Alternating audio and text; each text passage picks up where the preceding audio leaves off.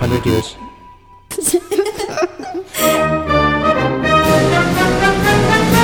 Hello there, friends. This is Jeff Till with the new episode of 500years.org podcast. It's February 18th, 2016.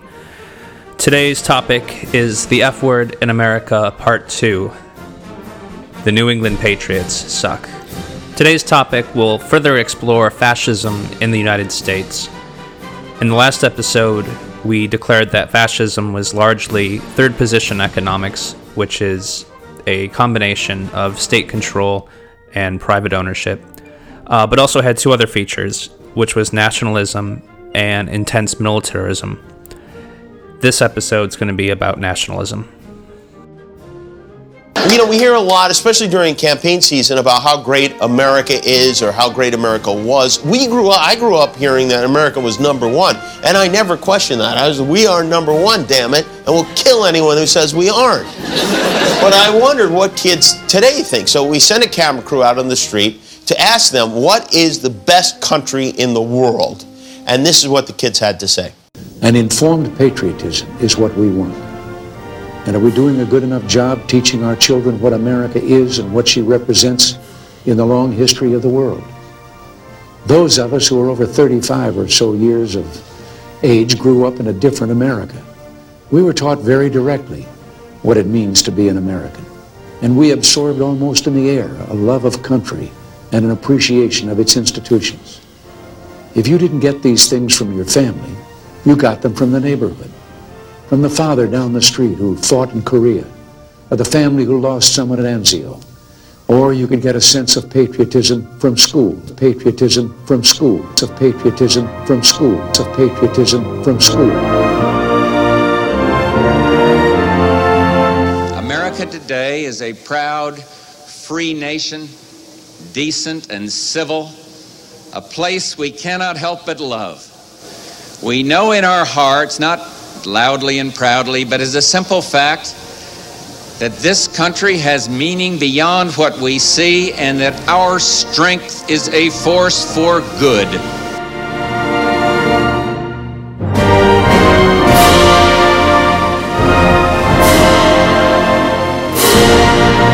Americans are asking, why do they hate us? They hate what they see right here in this chamber a democratically elected government. Their leaders are self appointed. They hate our freedoms our freedom of religion, our freedom of speech, our freedom to vote and assemble and disagree with each other. With every atrocity, they hope that America grows fearful, retreating from the world and forsaking our friends. They stand against us because we stand in their way. We're not deceived by their pretenses to piety. We have seen their kind before. They are the heirs of all the murderous ideologies of the 20th century.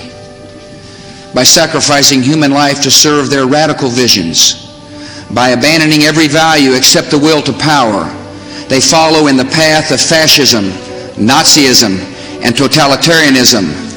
And they will follow that path all the way to where it ends in history's unmarked grave of discarded lies.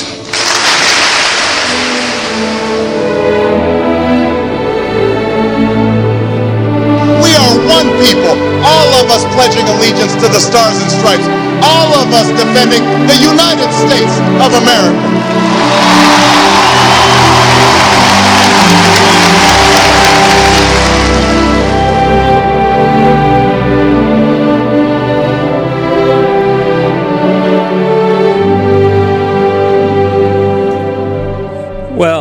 You must all think that I'm a sadistic asshole for making you listen to three and a half minutes of United States presidents.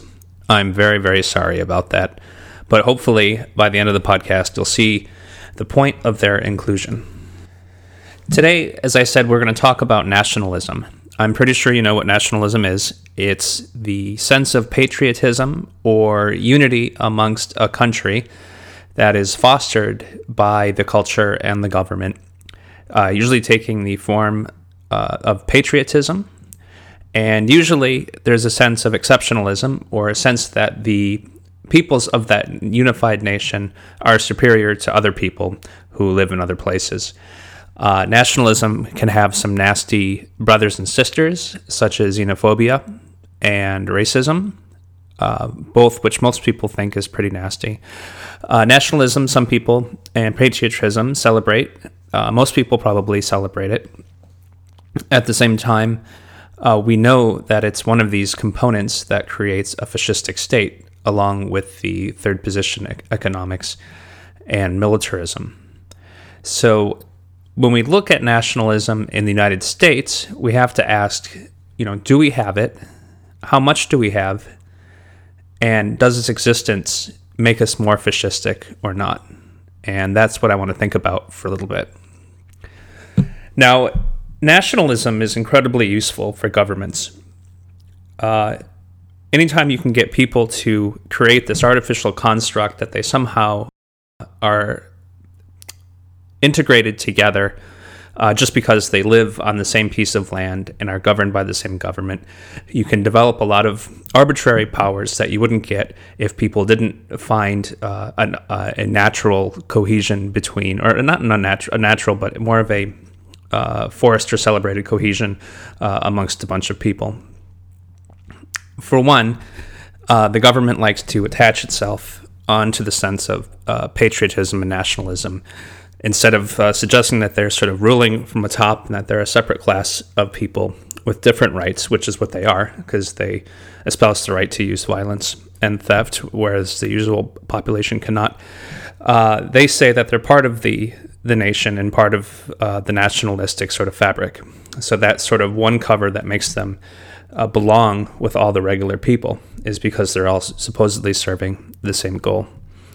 And then if we think of specific uh, functions of the government or even society, uh, if we think of like right right wing type of things like war and soldiering and fear, uh, these things are all very much achieved by nationalism. It's very hard to convince someone to uh, put on a uniform, travel 6,000 miles, and kill perfect strangers unless they believe they're doing it for their country, which in itself is a very abstract notion.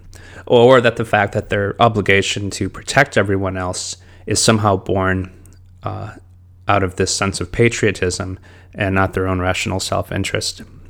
Uh, it's also a great way to put fear into people. Right now, during the presidential campaign, uh, Jeb Bush is running ads that have a picture of George W. Bush saying, elect Jeb, he will keep you safe. And so through nationalism, we as ordinary people can somehow feel threatened uh, for absolutely no good reason. So without nationalism, there's someone 6,000 miles away, they tell me, who's never met me, uh, who I've never wronged, uh, that they want to kill me and that they need to protect me. Well, I can only feel threatened by that if the everyone within the nation, all of those who uh, feel the nationalism, are threatened as well. So we're all put together in one group of, as a target just based on our country, and we're told we have to be afraid. And this, of course, doesn't work if we are indiv- you know individualistic instead of nationalistic.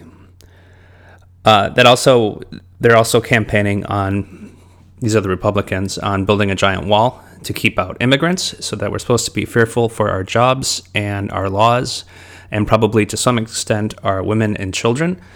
And again, it's the people on one side of the border are bad, and the people who are within our nation are good and just. Uh, regardless that most of the people are people that I haven't met, and pretty much everyone in the nation doesn't know who of the other people in the nation are. They only know that they belong to the same one. Uh, on the left kind of uh, side of things, nationalism lets us believe that we are some kind of extended herd or family. And in this, that they can build uh, duties and obligations that wouldn't exist uh, without the sense of nationalism. So, taxation itself is often seen as sort of a social contract type of thing that we've all agreed to pay uh, someone who dodges taxes is sort of seen as bad because they're not, you know, pulling their fair share. They're they're violating this sort of big family, this big herd, this big, you know, unified collective. Uh, the same thing with like providing food or or healthcare in this manner. You know, there's some guy in Ohio who I've never met yet. I'm supposed to be have feel some obligation to make sure that he has a, a doctor and a meal because we both, you know, live in the United States of America. Or more ridiculous, that I somehow have that this person in Ohio owes me something uh, because we live in the same country. You know, this is the power of nationalism. And even the most bleeding heart and kind-hearted progressive finds that their their empathy, empathy and sympathies and desire for justice end right where the border ends. So, a person in El Paso, Texas, belongs to our national healthcare system, our national welfare system. Someone who lives a foot below the border uh, or lives a thousand miles away in the other direction, that's not in our country, uh, is suddenly not a target of our cares and affections. Most Americans, I would say, really cherish their nationalism and their patriotism. And we're going to go through uh, several examples of this. But anytime you see an American flag on a house, or we get to sing a patriotic song before a sporting event, uh, people consider that like an honor. And at the same time, libertarians for sure would find nationalism to be an arbitrary and dangerous thing uh, along the same lines as uh, racism or collectivism, where you know you just arbitrarily assign power and allegiance uh, based on a, a geography or a demographic. But even then, most people, if you point out nationalism in other non-American contexts, either find it dangerous or sometimes silly. So when we talk about how terrible the Nazi Germans were, and we bring up those images of the swastika flags and the children in Hitler Youth, and we tell the stories of how they were uh, taught their nationalism and, and their loyalty to the state, you know, through the public schooling system. Uh, almost all people sort of shriek back in horror and find it to be a terrible thing. Uh, nationalism looks very ugly. And the same thing goes with stories from North Korea, where the nationalism seems so great. They make up, uh, besides having the, their own flags and their own stories and their own school system, you know, they make up uh, stories that the automobile was invented in North Korea by their, their grand leader and that gravity itself only exists because of the existence of the North Korean government. The same can be said for Russia, uh, especially in its uh, heyday of communism, uh, or China. And then other times we just uh, we look at other countries' nationalism and it looks kind of trite or cute or uh, silly. You know, if we think about Canadians or French people or you know someone in, in what we consider some little dipshit country actually being nationalistic, uh, it just looks kind of stupid because you know we think we're in the most awesome country, and how dare they you know think that there's French or Canadian exceptionalism where they're actually the superior race and the superior piece of real estate. So I think everyone, even people who celebrate patriotism and our own nationalism, think that part's good. I think everyone's a little skeptical or questioning of nationalism as a you know gross rank concept in itself.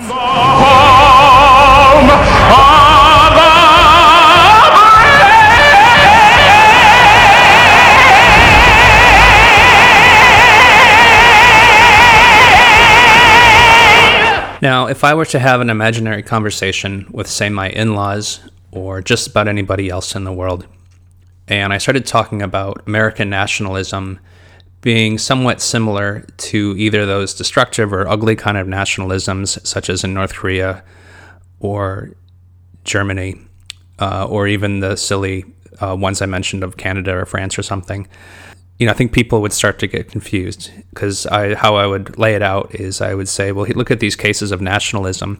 It's a vital component of fascism and totalitarianism.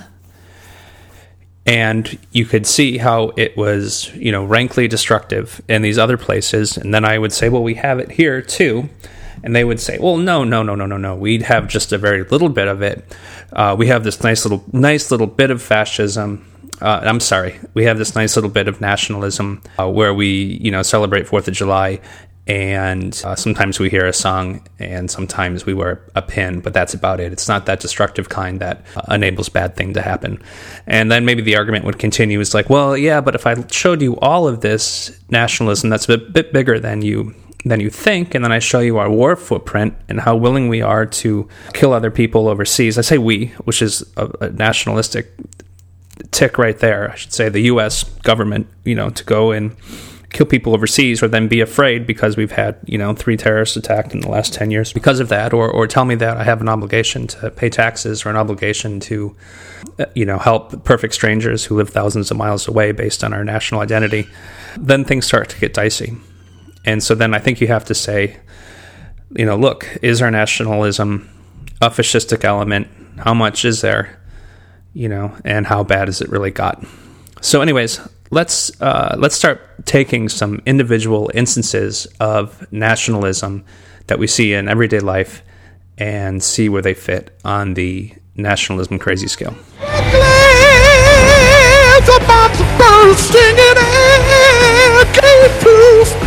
through the night that our flag was still there. I think the first place to look when examining nationalism in the United States is in its fundamental, how people fundamentally view patriotism. And here in America, I think it's widely considered that patriotism, which is really just an expression of nationalism, is a virtue. Uh, such a virtue that to uh, say that the country is bad or to say that you're not particularly patriotic, or even worse, that you eschew patriotism altogether, uh, will get you a lot of cross stares and a lot of condemnation from your neighbors and friends. Now, how do we come to realize that patriotism is a virtue? Well, the big place is, of course, is how you raise children.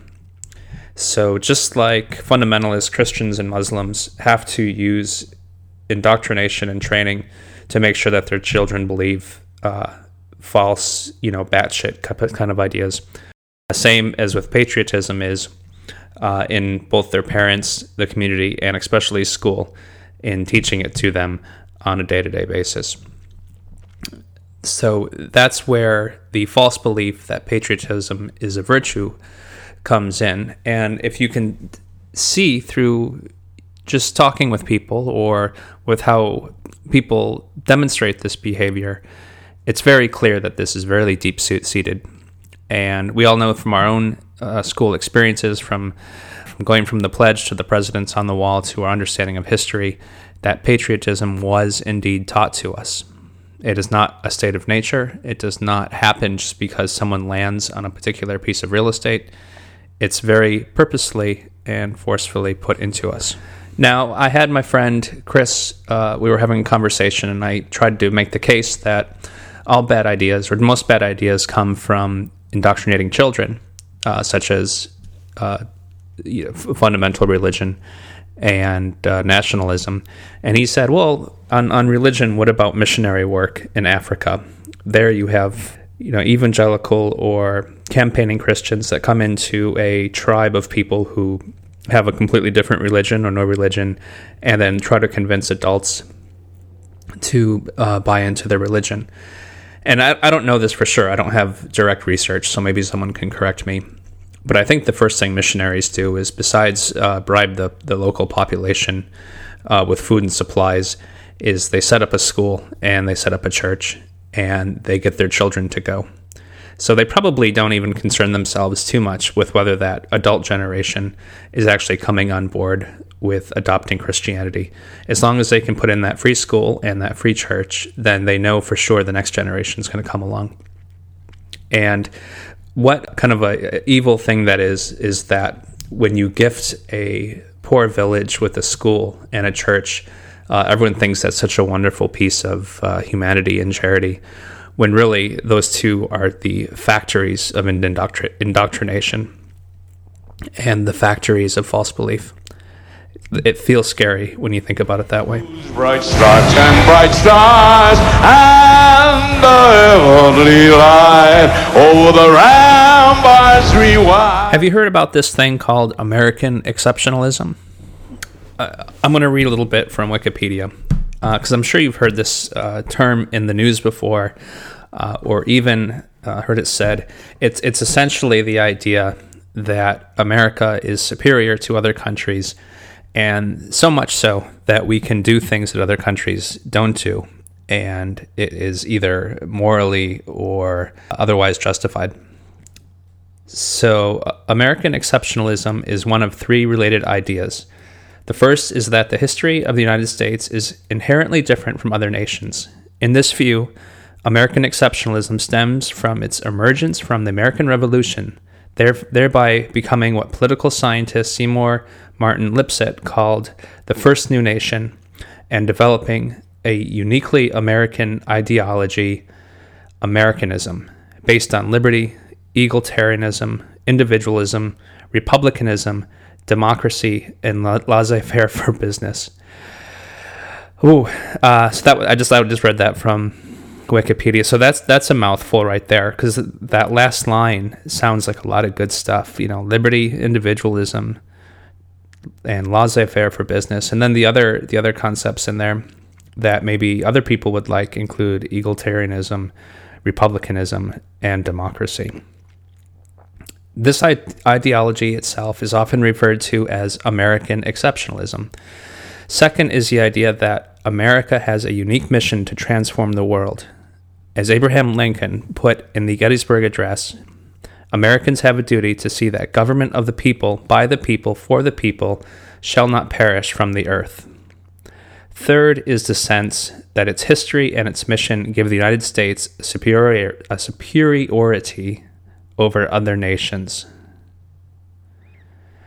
So, this is really kind of a loaded concept, isn't it? That they could sell on this. And you can't really be patriotic unless you genuinely believe that your nation is, uh, is morally and intellectually and culturally superior than others. Uh, otherwise, there wouldn't be a point. You wouldn't say, like, hooray, we're the, you know, the fifth best and our you know our patriotism uh, doesn't uh, allow us you know any special benefits. If it didn't have special benefits, then you wouldn't bother adopting the ideology. So this idea of American exceptionalism is is fun, fundamental to patriotism and to nationalism. But what's interesting is they actually use this uh, on the TV, like in newscast, and politicians will actually state this as, as a real reason for why we can do something. Uh, I say we, but the, the United States government can do something that others can't. And why that might sound good, usually that other thing that they do is something awful, like sending soldiers to go kill people. Now, the fact that they have to load this concept of American exceptionalism and essentially patriotism with ideas such as liberty, egalitarianism, individualism, democracy, and laissez faire is because um, you know they're lying because it's it's actually to adopt a patriotic nationalistic viewpoint is to give up all of these things such as liberty and individualism uh, having a shared sense of patriotism is the exact opposite of freedom and individualism it's collectivism so they didn't say that this uh, American exceptionalism is part of a collective ideology, but that's exactly what it is. If we all have it and it's all in the nation and it's part of patriotism, then it's collectivism. It's not individualism. And then this other thing that the sense that its history gives it a mission to promote uh, American ideals elsewhere is also strangely dangerous. It's this this kind of uh, BSE line that of government of the people, by the people, for the people, shall not perish from the earth. When really it's uh, government for government, not government of the people, by the people, or for the people.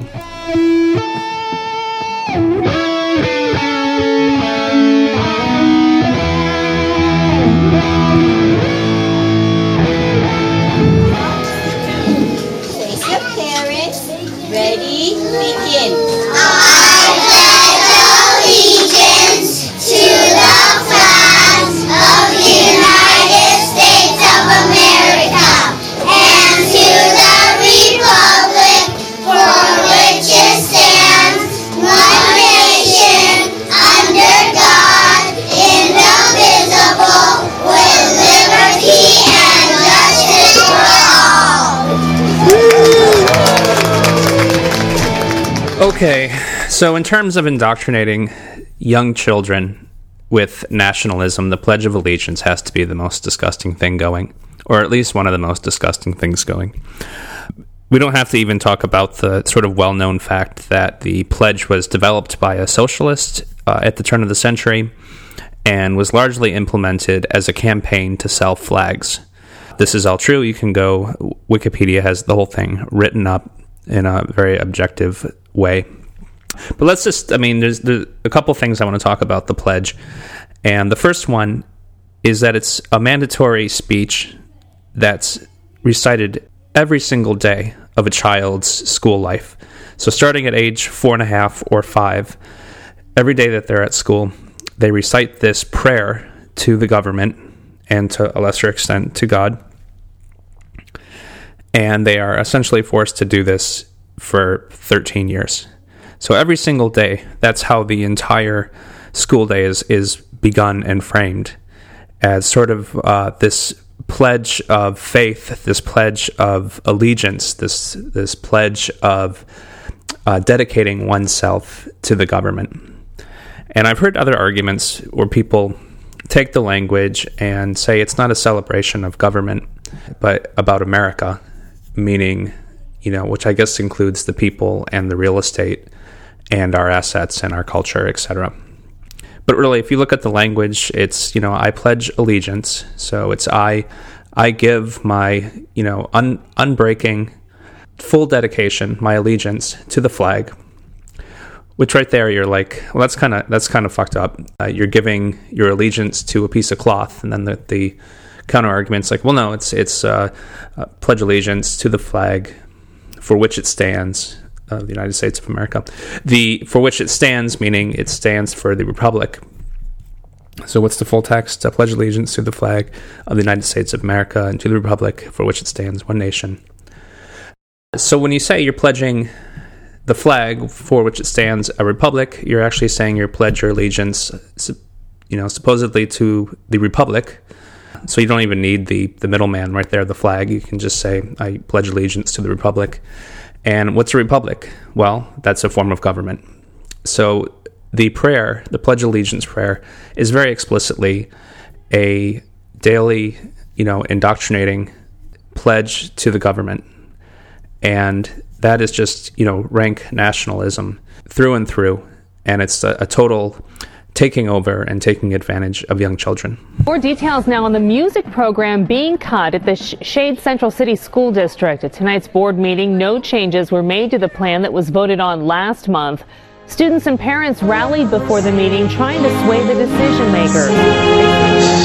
So, do you know any patriotic songs? I bet you do. And where would you learn these songs? Well, probably when you were a kid and definitely when you were in school in music class. In fact, that's probably just about all you sang. Some people say, well, there's not too many, but let's check out. Let me know how many of these you recognize. The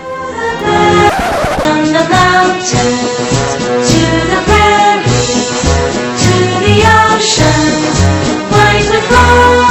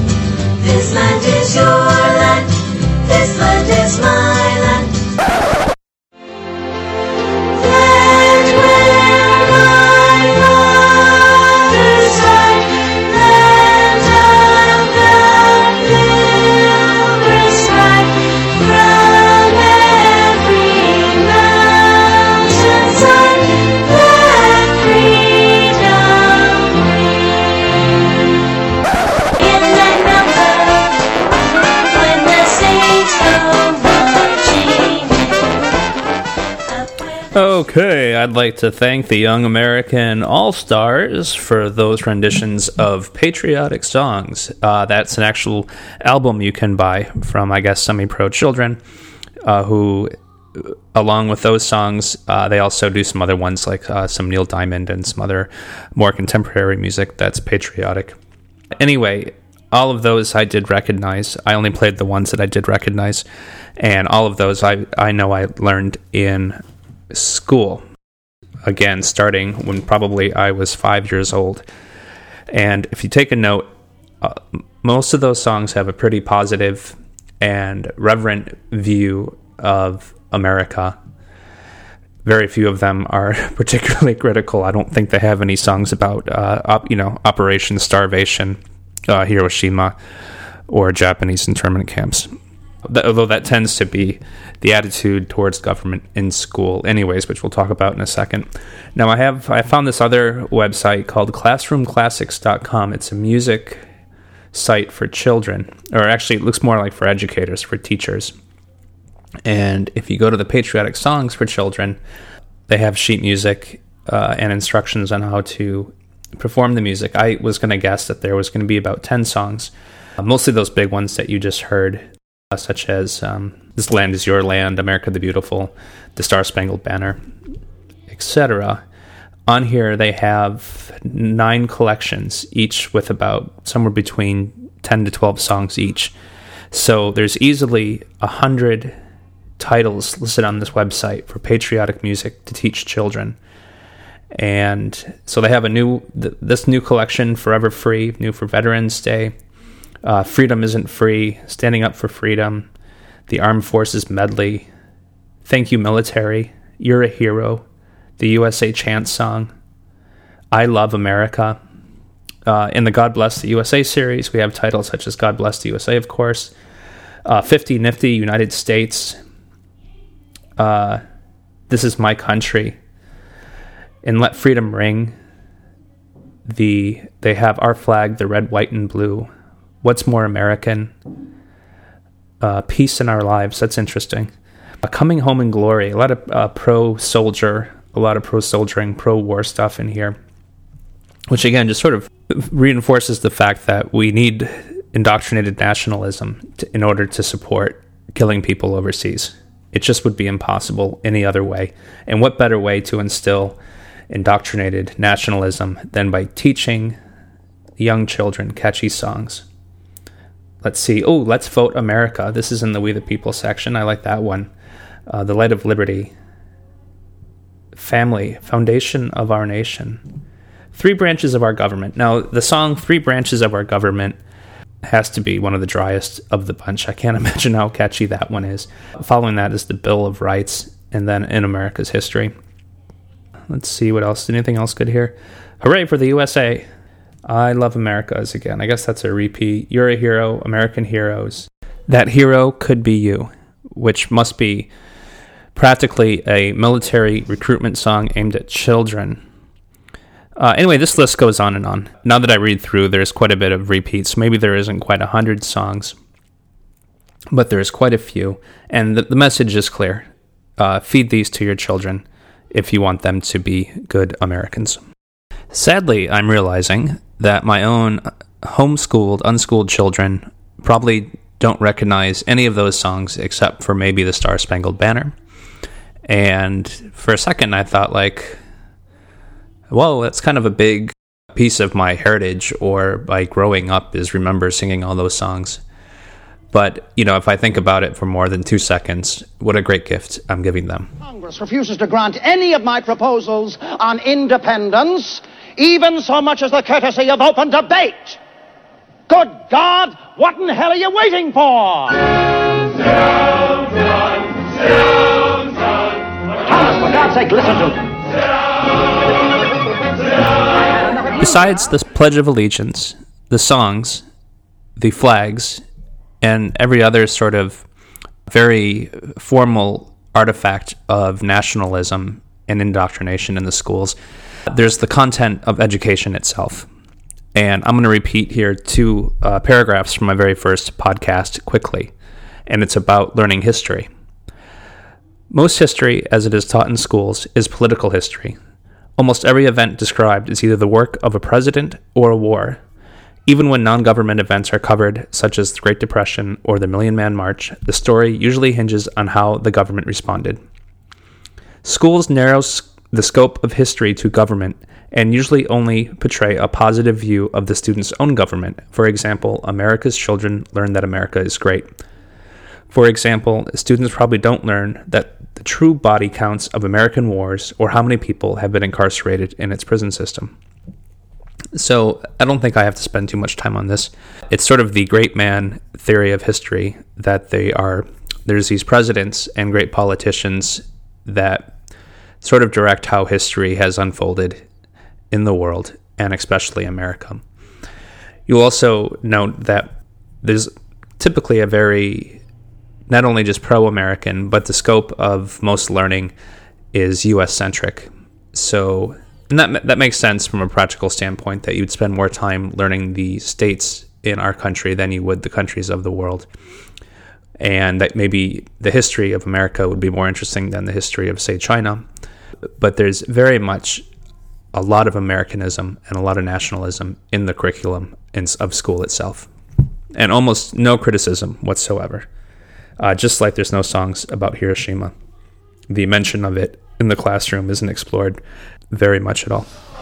Nationalism does nothing but teach you how to hate people that you never met. And all of a sudden you take pride in accomplishments you had no part in whatsoever and you brag about, you know, like the Americans you go, fuck the French. Fuck the French. If we hadn't saved their ass in two world wars, they'd be speaking German right now. You go, oh, was that us? That was us? Was, was that me and you, Tommy? We saved the French? Jesus. I know I blacked out a little bit after that fourth shot of Jägermeister last night, but I don't remember. I know we went through the Wendy's drive-through. We are gonna get one of them fresh cheddar sandwiches. It looked so alluring on the commercial, but then we ordered it and realized we had no money, and we had to ditch out before the second window. And those douchebags in line behind us with the bass music probably got our order and out. We laughed about that, but I don't remember saving the French at all. I, I went through the last 10 calls on my cell phone and there's nothing incoming or outgoing to the French looking for muscle on a project. I checked my pants, there's no mud stains on the knees from where we were garroting Krauts in the trenches at Verdun. I think we didn't do anything but watch sports bloopers while we got hammered. I think we should shut the fuck up. So I don't think I need to add anything to that, Gem. But nationalism, just like we talked about earlier, how it can have you accept blame, uh, accept fear that's inherited from the the tribe uh, you can also have you, or obligation, it can also have you adopt pride in accomplishments you had nothing to do with. Uh, same as when we say we uh, we attacked world in World War II, we we landed on the moon, etc. Both for actions in the past and even ones that happened today. So when they say we passed the ACA, it really wasn't us. It was the government. Yet our nationalistic bent makes us take credit for everything. The same phenomenon happens with sporting teams, where people will feel tribalistic towards the sporting team that they like. And so, for example, I'm a New England Patriots fan. And uh, so it's not unusual to say, like, we won the game or we just got a new tight end, even though I am not on the team and have nothing to do with the team except that I watch it on TV.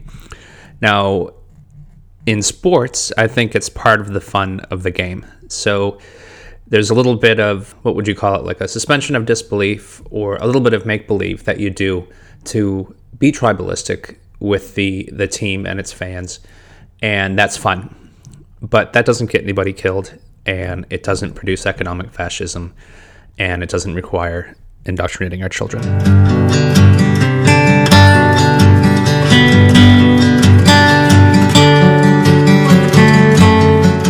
Politically afraid, sir, to veto the flag statute if you truly believe it's the wrong way to go? No, I think it's an expression, an overwhelming expression on the part of the Congress to uh, to uh, uh, do something about the about the protection of the flag.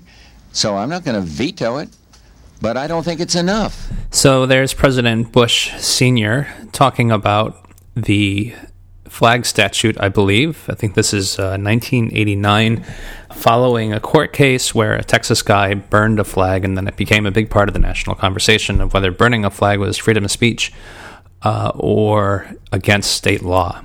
And really just an evil thing to do. And the bigger point of this is that people consider the flag magical. Uh, that's why they both get upset when it's a political statement when one's burned and they want to ban that burning, or why people go so crazy to actually go and burn one because it's not like uh, you know they're just saying "f you" to the world. They're actually committing an act, uh, you know, of evil against holy, I guess, or they're destroying something that people see magical. And you can also see this in the treatment of like flags in the military or Boy Scouts, where if the proper procedures for not folding the flag and storing the flag are not followed.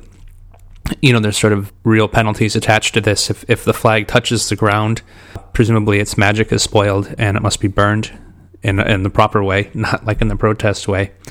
And then they even got upset in time when people would have make handkerchiefs out of the U.S. flag or would make a patch, you know, into the bottom of your jeans with one uh, or have other other depictions of the flag that they thought were disrespectful.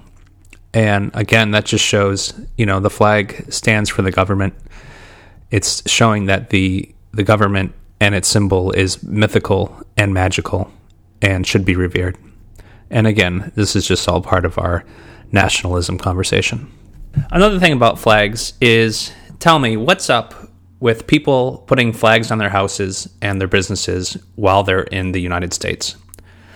Now, I could see if you were nationalistic and you were abroad and you wanted to let everyone know that you were an American, or similarly, if you came from a different country and you're hanging out here, you'd say, Oh, I um, have Irish heritage. And so you put out the Irish flag. But for the most part, everyone who lives here is already an American and everyone pretty much knows it. What's the point in putting essentially a sign on your house saying, uh, I'm in America and I'm an American and I'm happy about it. You know, it just um, it, it barely makes sense, and I you know I can sort of understand if it's the Fourth of July or whatever. But every day, and if so, if you go around my neighborhood, there's flags uh, at least on half the houses. Uh, some people also put flags of their favorite football team or their favorite university, and that sort of makes sense because not everybody is the same you get to actually uni- you know identify your uni- uniqueness by putting that sign outside your house. But the the act and the the general ubiquity of American flags and houses just seems weird to me. But again, with all the other nationalism type stuff that we've been talking about, you know, maybe it's just natural behavior that comes out of that. Let's talk about holidays for a minute holidays are another place where it seems that the government really wants us to be nationalistic.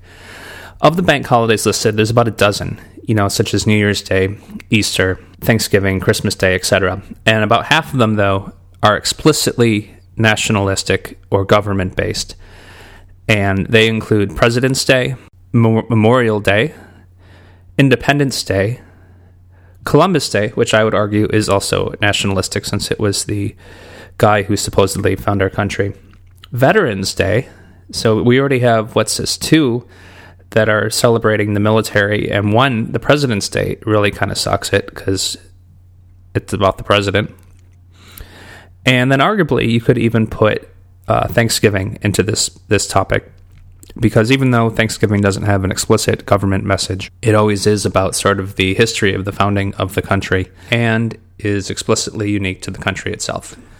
So it seems to me that if half the holidays are about celebrating the government and it's enough of a celebration to take the day off work and actually do something different, and that those days are more special than other days, I just think that's fucked up. The army, we lost his right eye, but he flew a flag out in our yard till the day that he died. He wanted my mother, my brother.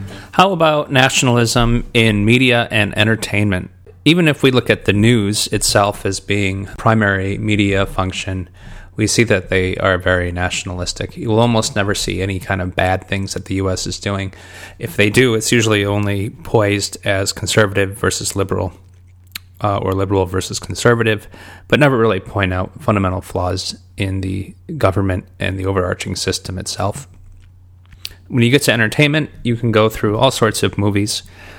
Um, I have a list here that includes like The Patriot, Mr. Smith Goes to Washington, Independence Day, Born on the Fourth of July, Red Dawn, Yankee Doodle Dandy, Act of Valor, Captain America: The First Avenger, Black Hawk Down, uh, another Air Force One, We Were Soldiers, American Sniper, Sergeant York, you know Abraham Lincoln, JFK, The Sands of Iwo Jima, Pearl Harbor. Patriot Games, Clear and Present Danger, Ballad of a Soldier, A Few Good Men, Men of Armor. And it you know, it just goes on. There's a scroll here on Google that just shows endless films about war. Here's Heroes, Revolution, Behind Enemy Lines, Rambo. There's just no end to movies that either celebrate government or celebrate war. And in all of these, it's heroic to be an American. Uh, video games uh, suffer from this as well, with probably one of the most popular video games being Call of Duty, which enables you to be a U.S. soldier killing people en masse.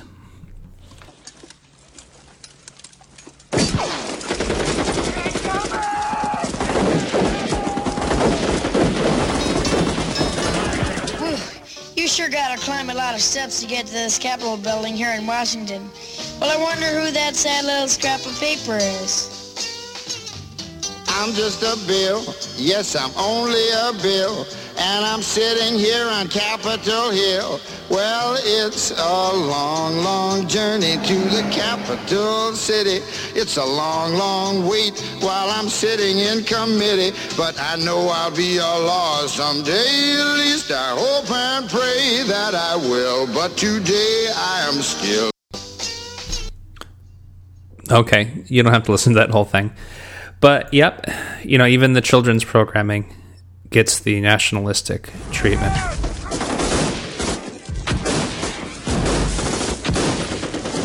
Made in America. How many times have you heard the importance of something, uh, be it a car or a piece of clothing or a piece of merchandise or anything else, that it's so much better when it's made in America? Because then you're supporting American jobs, you're supporting the American economy, and you're doing what's right for the country. Now, sometimes this plea is made in a straight nationalistic tone, where we're just talking about uh, American superiority in either manufacturing or uh, in our, our business culture. And that's why Made in America is such an important decision when you're uh, making a purchase, that you're actually showing some national pride. When you choose to buy that Ford Focus instead of that Toyota Camry. This was especially exaggerated in the car industry, especially in the 80s and where I grew up in Detroit, Michigan. It was almost people were rapacious about making sure that you bought American and did not buy from overseas. Now, other people try to make an economic case that when you buy something local, that you are stimulating your local economy because the money stays there and you know your neighbor gets to make the sale instead of someone far away. But if you think about what makes for good economics, if the you're buying the made in America product because of it's made in America, despite the fact that it might be more expensive or lower quality uh, than the foreign product, which might be cheaper and of higher quality. And this was exactly what happened when Toyota cars came. Uh, they were cheaper and they were better quality, and the Ford and GM and Chrysler cars were getting continually uh, worse in quality and rising in cost, and especially during the Lee Iacocca uh, series uh, back in the 80s, where he uh, famously wrote about how he, he helped the company and how the, the Japanese uh, were getting unfair advantage in the market. But, anyways, if for anything, whether it's a textile, uh, a car, a microwave, whatever, if you buy something because of nationalism, because it's made in America, but you get a lower quality product and it costs more, you're actually economically more poor. I mean, just definitionally you're more poor. And so if everyone is doing things to purposely make themselves more poor, then that's not good for your local economy. It might be good for the manufacturer that's benefiting from using the Made in America sign to guilt people into buying their product over one that would make them less poor. But even then, you're sort of robbing that local manufacturer the real signal that they should be trying to improve their quality or lower their cost of their products.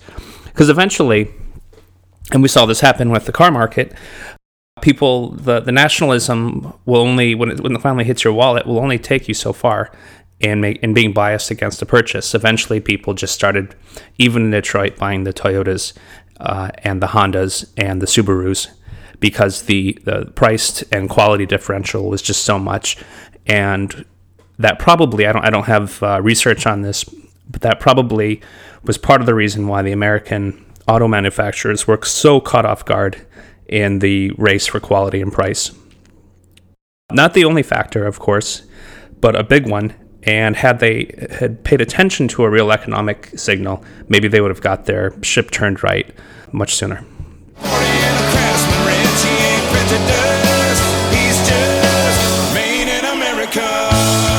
I wasn't planning this in my outline because I don't listen to country music, but when looking for audio clips to go in between voice segments, I came across Toby Keith, who is a famous country singer, and a lot, a lot of his songs are about nationalism, patriotism, and how cool it is to be an American. What's interesting about this is that he is not explicitly paid or set up by the government to do this. He is not part of the propaganda machine of the state. Instead, he willfully does this on his own.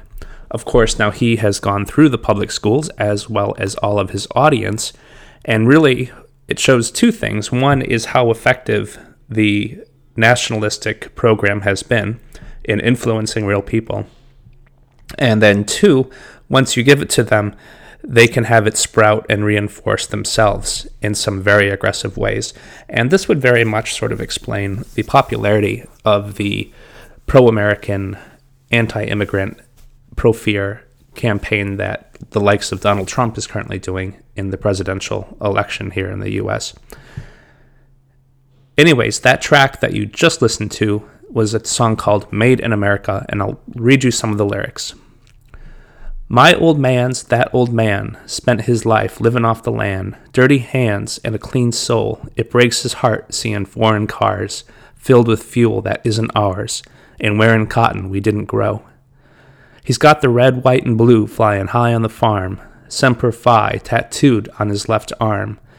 Spend a little more in the store for a tag in the back that says USA.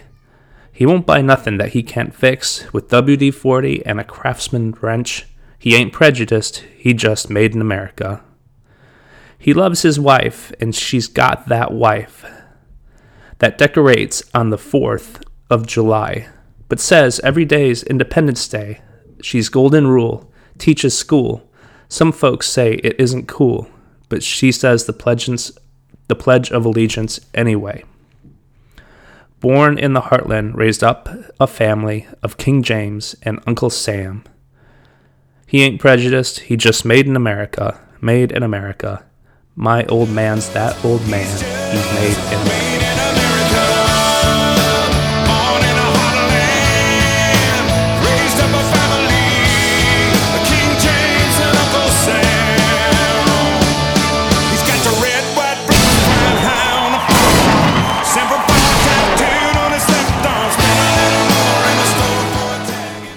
One curious thing about American nationalism is that all the messages are packed full of libertarian sounding concepts such as freedom and liberty. And what's unusual about this, uh, or maybe not unusual, but maybe what's kind of sinister about this, is that since we have, as we discussed in the last podcast, fascism without philosophy, it's disingenuous to have all of these messages of freedom and liberty tied into the worship of the state, which is the antithesis of concepts like freedom and liberty. And so, if we, as school kids or as schooled people, we keep on, you know, have this mantra like reflection of freedom and liberty is available to us because of our uh, nationalism or our fascism, then we can be easily hoodwinked into thinking we have those things uh, when we really don't.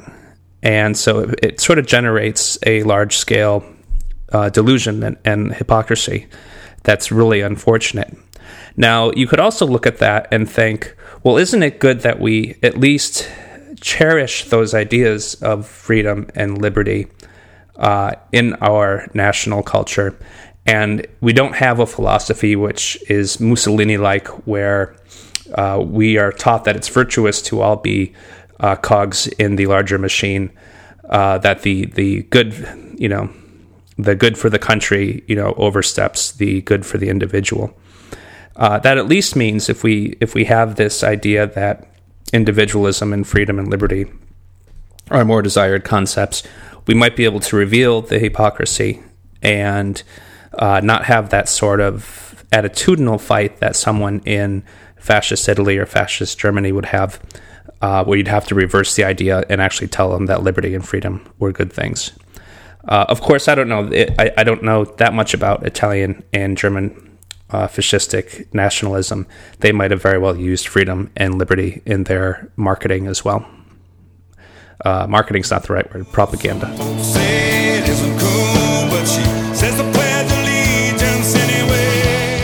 So, what does nationalism help enable for those who benefit from it? And I would contend that it's not the citizenry that ever benefits from nationalism. It is the fascistic government system which absolutely uses nationalism as its propagandistic tool and uses mostly school as its delivery mechanism. But this allows them to do a lot of uh, uh, irrational things that would be seem irrational if we didn't have this uh, sort of religion of, of nation going on in America. So, for one, I think all of our warring and defense spending would probably vanish if we didn't have this weird idea that we're the good guys and we're the good team and that whatever we're doing is moral and just regardless of looking at the activities themselves. So instead of looking at the Middle East and seeing a million dead bodies caused by our army, we would be appalled by that instead of thinking they must be doing something good because they have the red, white, and blue flag in their support. I think a lot of the fear uh, and xenophobia that we especially see in our presidential campaigns going on right now is is a large benefactor of nationalism. Because again as we talked about that's the only way that we can have total strangers associate with a with a group fear. At the same time or a group of strangers associate with a uh, success that has nothing to do with them. Taxation a, a big part of people's supposed guilt about avoiding taxes or not wishing to pay them or not paying their fair share all goes in with this national identity and the nationalism uh, religion that we have. I don't think taxation would be as easy to do if we didn't all believe that we sort of worshipped the same uh, God state. Our mandatory medicine and welfare and public education, all of those things would if we eliminated this idea that we're this one national family, there wouldn't be again that that motherland type guilt put on that you have to take care of these family members who all have the same nation in common with you. Immigration laws and restrictions that goes in with what we talked about fear and xenophobia. Again, as we develop a and foster a nationalistic uh, identity, we tend to be find it easier to reject and vilify people who don't have that. So it's us versus them automatically just because of that flag on the song and the national identity. Uh, we can take perfectly honest looks at poor Mexican people and feel that they're not suffering, but instead are attacking us. And then finally, the government itself projects itself at the center of the nationalistic religion. And the government itself claims its virtue by being of that nation. And right there, that's probably one of the most disgusting things of this portion of fascism.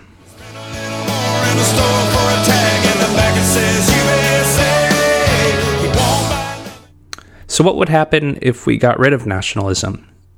What if we didn't have the flag and the national identity? And what if we didn't pump all those songs and those prayers into the children? And what if we didn't associate ourselves as being a collective with people we've never met before? Well, one, I, I think if it never existed, I don't think anyone would miss it, even for a second. And if you never had it to begin with, and someone said, hey, uh, here's this flag I want you to hang on your house, and this prayer to the state that I want you to say every day at the beginning of school, I think people would find it completely ridiculous.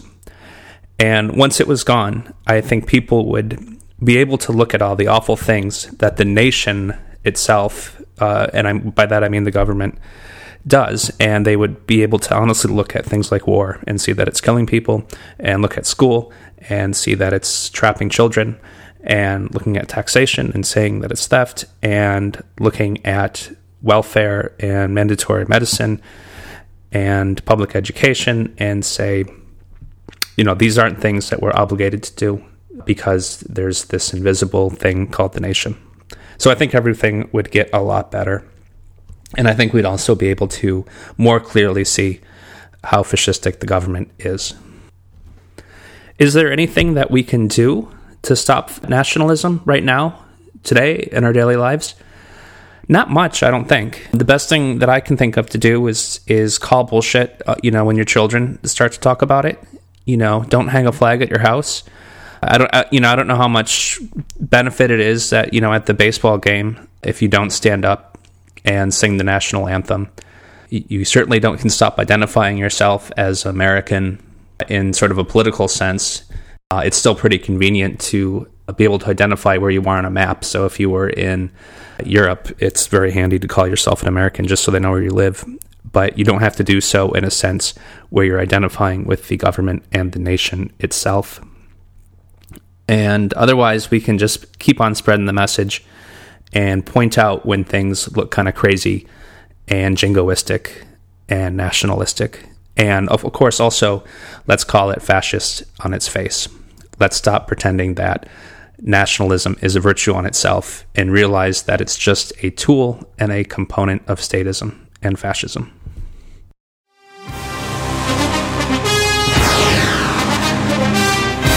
The last thing I want to talk about are the goddamn New England Patriots. Now, the New England Patriots are an NFL football team who, for the last 14 years, thanks to Bill Belichick and Tom Brady, have been absolutely destroying the league, winning constantly, uh, going to winning their division what 12 or 13 times out of the last 15 years, going to the AFC Championship game not 10 times since Brady took over, going to the Super Bowl 6 times and winning 4 of those. And the thing that's kind of weird is when I was watching the Super Bowl 2 years ago, which was the New England Patriots versus the Seattle Seahawks, I noticed that they have, you know, they have the banners out that say world champions even though the game is only played in the United States, they have the hubris to say that they're the world champions, uh, even though no other no other country is involved. And then before the before the game starts, they unveil this flag carried by military personnel. That's the entire covers the entire length of the football field. And then they sing the national anthem, and everyone stands up and puts their their hand on their heart. Uh, after that, they have a military flyover where we get to see sort of an expression uh, of our military strength, and then everyone cheers.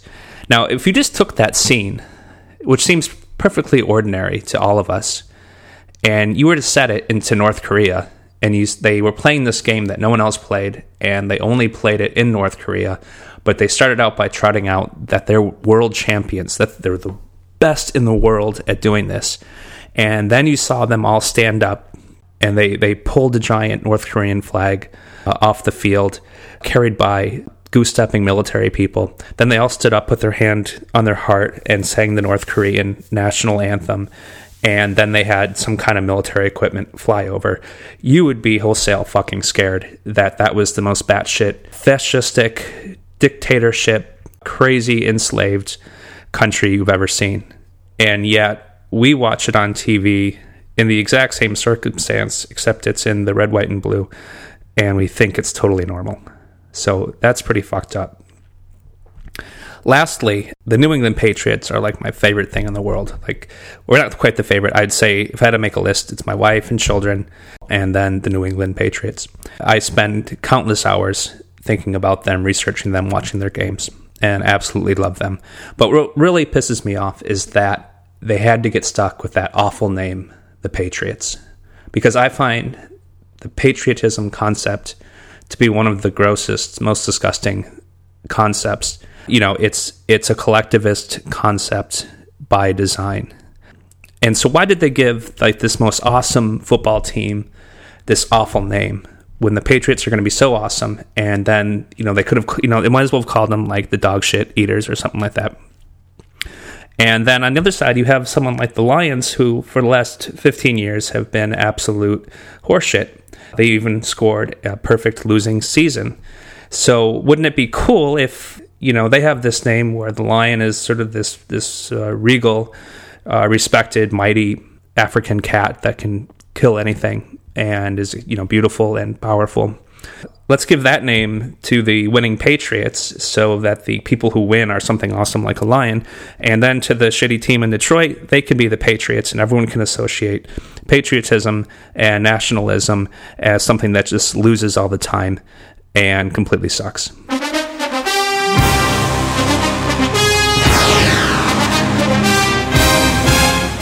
In closing, does the United States have some kind of cute nationalism? The fun kind of nationalism that lets you have a hot dog and a beer on 4th of July and maybe salute that flag that we all love? Or is it a big, scary, fascistic fuckstorm that's enabling evil in the world. I'll let you decide, but hopefully I've helped you pick one side or the other. Thanks so much.